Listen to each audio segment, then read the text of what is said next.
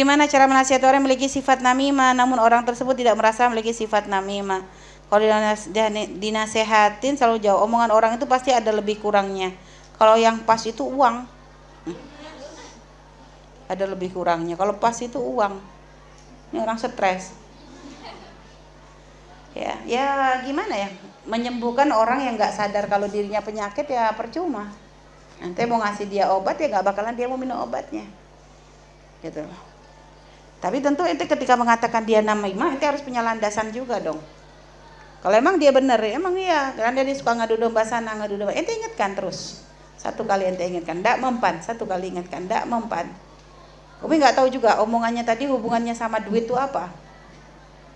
Ada kurang, ada lebih. Yang pas tuh duit. Enggak juga. Hah? Enggak juga lah, kadang suka lebih kembaliannya ada kok duit aja suka nggak pas tergantung. Ente duitnya apa dulu? Kalau ente duit receh ya nggak pas-pas. Itu loh. Itu orang omongan orang nggak berdasar itu. Ente ingatkan semampunya. Dakwah itu nggak bisa maksa. Ketika ente sudah menyampaikan kebaikan orangnya tetap seperti itu. Ya pokoknya tugas ente ente bukan bagian memberi hidayah. Bagianmu menyampaikan kebenaran. Bil hikmati wal mau'izatil hasanah.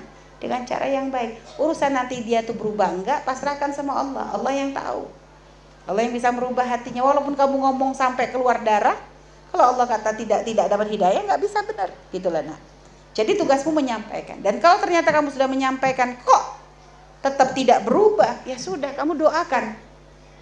Mungkin kamu jangan introspeksi juga. Mungkin bukan karena dia yang keras mungkin kamu menyampaikannya kurang enak. Atau ketika kamu menyampaikan kamu nggak doa dulu kan gitu. Jadi ada banyak kemungkinan karena karena yang membukakan hati itu Allah, kadang ente sudah keburu-buru bahwa ente bisa menyelesaikan.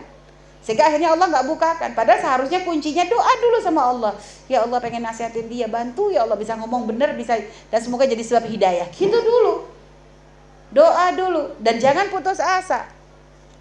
Ente jangan melihat dia tuh sebagai orang ahli maksiat. Lihat ini adalah sebagai umat Nabi Muhammad yang harus ente bimbing untuk mendapatkan hidayah gitu dong. Jadi nyampaikannya pun caranya yang tepat, waktunya yang tepat, jangan di depan orang, jangan dipermalukan. Bahasa ente mungkin yang santun, bahasa cinta. Jadi cari strategi menyampaikan yang paling enak tuh seperti apa, gitu dong.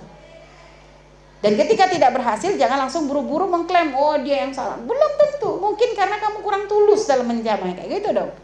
Jadi biasakan kita tuh introspeksi diri. Ketika kita sudah berusaha, tapi saya sudah berusaha ngomong enak gini-gini, tapi dia gak berubah ya sudah bagianmu tinggal doain aja.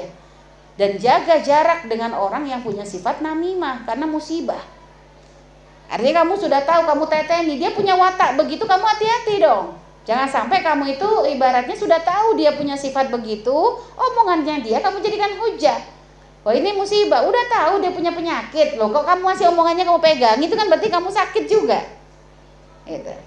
Jadi hati-hati kalau sudah kamu tahu dia punya watak lagi hindari interaksi atau berita dari dia jangan langsung diterima. Sutir dulu. Paham? Nah, ya. Jadi gitu nah ya. Insyaallah khair semuanya. Semoga Allah menjaga kita dari sifat riba dan namimah.